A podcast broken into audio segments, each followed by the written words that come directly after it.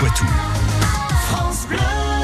On va partir en balade, tiens, dans notre belle région. Les histoires du Poitou, c'est Patrick Citeau tous les matins qui explore aujourd'hui le parcours dans le temps de Vaux-en-Coué. Ça se passe dans la Vienne. C'est un bourg euh, dont une des premières citations, eh bien, elle remonte à 1050 ans. Vaux-en-Coué est un des villages qui ont constitué la commune nouvelle de Valence-en-Poitou le 1er janvier dernier. Avec Sceaux-en-Coué, Châtillon, Coué et Perret, elle forme ainsi une nouvelle entité territoriale.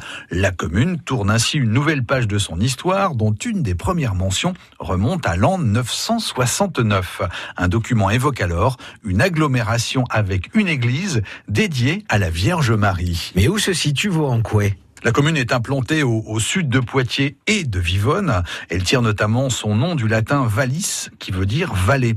Vaux-en-Coué est ainsi accolé à une petite vallée, un territoire sillonné par la Bouleur, une rivière enjambée par un pont romain. Ce pont en Dodane a joué un rôle important dans le développement de la commune jusqu'en 1850. C'est en effet le seul passage pour accéder à la commune voisine de Coué.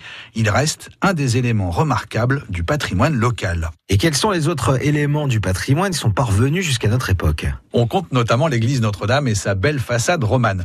Mais la commune se distingue également par la présence de petits éléments de patrimoine qui ont été préservés. Tout près du centre-bourg, les deux lavoirs qui se font face datent ainsi de 1895.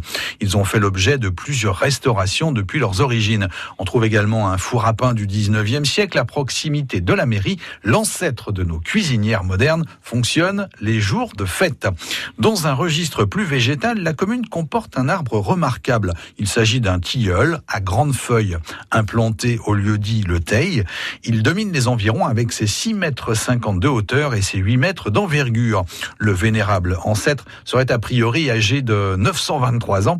Il aurait ainsi été planté en l'an 1096 lors du passage du pape Urbain II qui se rendait à l'abbaye de Charroux.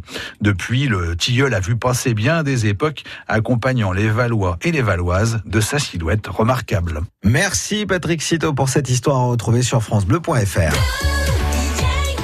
France Bleu.